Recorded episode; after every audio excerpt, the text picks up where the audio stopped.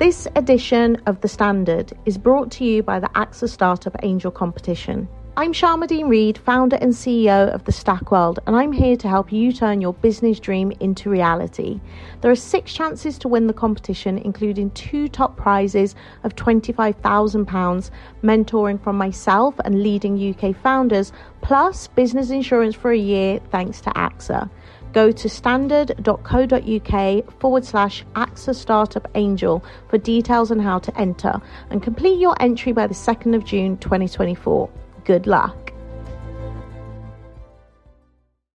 Planning for your next trip? Elevate your travel style with Quince. Quince has all the jet setting essentials you'll want for your next getaway, like European linen, premium luggage options, buttery soft Italian leather bags, and so much more. And it's all priced at 50 to 80% less than similar brands. Plus, Quince only works with factories that use safe and ethical manufacturing practices. Pack your bags with high-quality essentials you'll be wearing for vacations to come with Quince. Go to quince.com slash trip for free shipping and 365-day returns.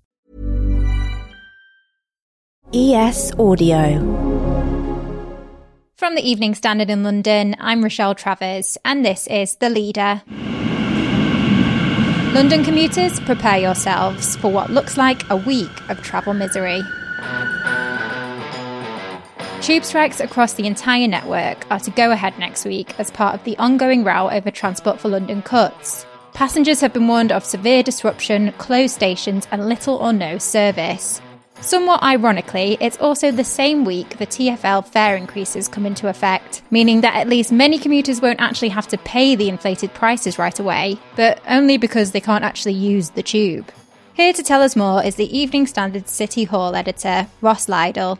I think it's fair to say that unless there's a sudden breakthrough and the RMT calls the action off, which doesn't look very likely, to be honest. So, assuming the strike does go ahead from first thing on Tuesday, what commuters really face is an entire week of misery. You might make it into work on Monday morning, but come Tuesday, there'll probably be no tube services or very, very few. Then Wednesday morning, it'll be chaos in the morning, and the advice is not to travel then. Then back to a full day of strikes on Thursday. Then again on Friday, there'll be a knock on from the services not having run on Thursday. So you're essentially looking like a sort of four day period of disruption. And I think next week, people will be best placed to see it as almost a return to working from home. If you can work from home, prepared to do so. Ross, just explain simply what exactly is happening on the tubes next week. So next week we have two whole days of tube strikes, and this is by the RMT union, which is essentially the union with the largest number of members, is about more than 10,000 members across London Underground, and they will not be turning up for work on Tuesday and on Thursday, and that is from one minute after midnight on Tuesday and until at the end of the day. So basically almost 24 hours each day, but it's actually going to be worse than that in terms of the overall impact, because what Transport for London is saying is that the uh, services early on Wednesday morning and early on Friday morning will also be disrupted because essentially drivers and trains will probably not be ready to start rolling from the start of the shift that morning. So there'll be two whole days of disruption and probably two half days in the morning and the following morning of disruption as well. So a pretty miserable uh, experience for passengers. A lot of people are still working from home or at least have the capability to do so. How big an impact are we expecting this to have? Have on Londoners? In terms of the impact on Londoners, that is an interesting point because obviously many of us are now so familiar with working from home. How many will be inconvenienced? That, I guess, is the issue there. You know, if we take a week or so ago when we had the storms last sort of Friday and Saturday, uh, London was able to continue. People stayed at home, got the laptops out, and kept going at the kitchen table. So, in terms of the actual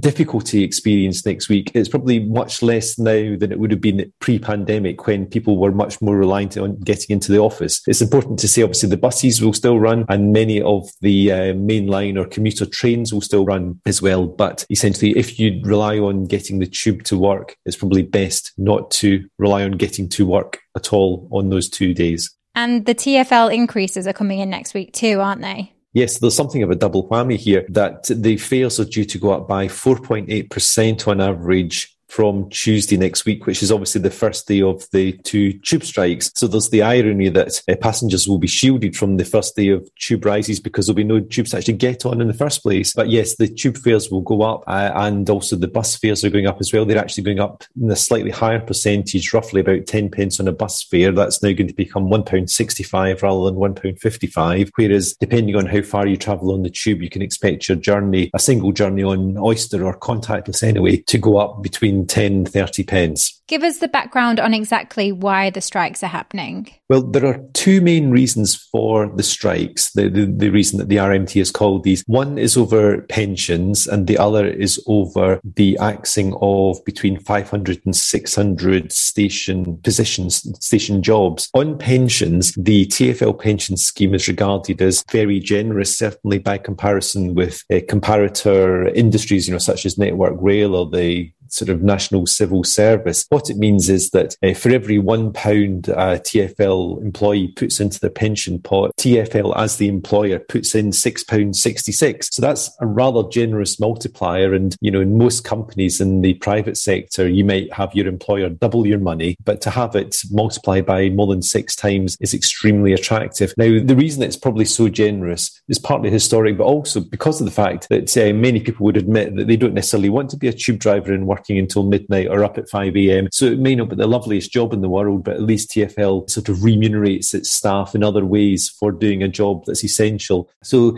there are no proposals that have been confirmed for a reduction in the staff pensions. However, there is a review underway. This was set in motion by the government last year as part of one of the TFL bailouts. And basically, Grant Shapps, the Transport Secretary, told Sadiq Khan, the Mayor, to review the whole TFL pension scheme to see if essentially it could be made a bit cheaper to TFL to run. And what the union here is doing is taking a bit of a preemptive strike and saying, hands off our pensions. Under no circumstances are we going to accept having a worse deal on pensions for our members. And we're all out next week on two days just to show you how angry we are about this threat. The second point is about the loss of jobs at stations. Now, TFL is planning to axe between 500 and 600 posts. It says there will be no redundancies and that essentially already there are about 200 vacancies that won't be filled, and it expects to lose the other posts essentially when people retire or leave for other jobs. So it's saying no jobs are at direct risk. However, what the RMT feels is that it will mean there will be fewer staff available to work in stations that will present a potential safety risk to the staff that remain. And it will also mean that more staff will have to do what it calls extreme shifts, which means either opening the station at five in the morning or being there after midnight to shut the gates. Uh, obviously, again, uh, shifts that people don't necessarily like doing very much because it can disrupt their home or family life. Should London commuters expect this to drag on and there be further strike action in the future?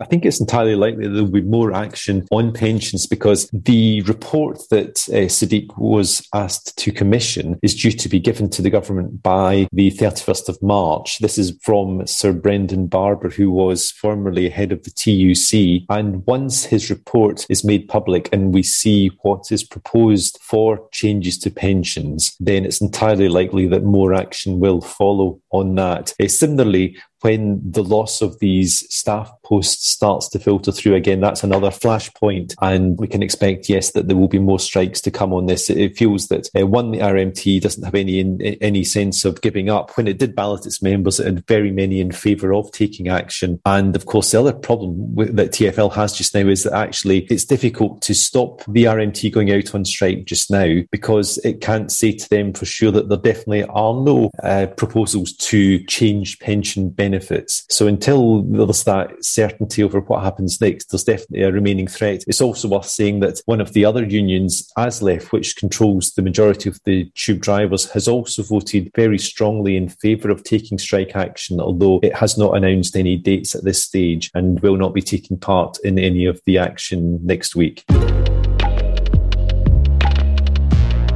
You can read more from Ross and all the TFL latest on our website, standard.co.uk. And that's it from The Leader. This podcast is back on Monday at 4 pm.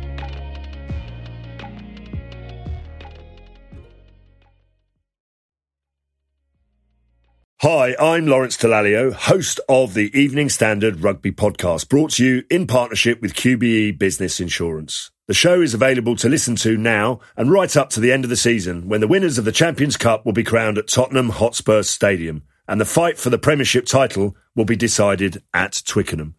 QBE is one of the world's leading insurers and they will help your business build resilience through risk management and insurance solutions. Subscribe and download now wherever you get your podcasts. Thanks for listening.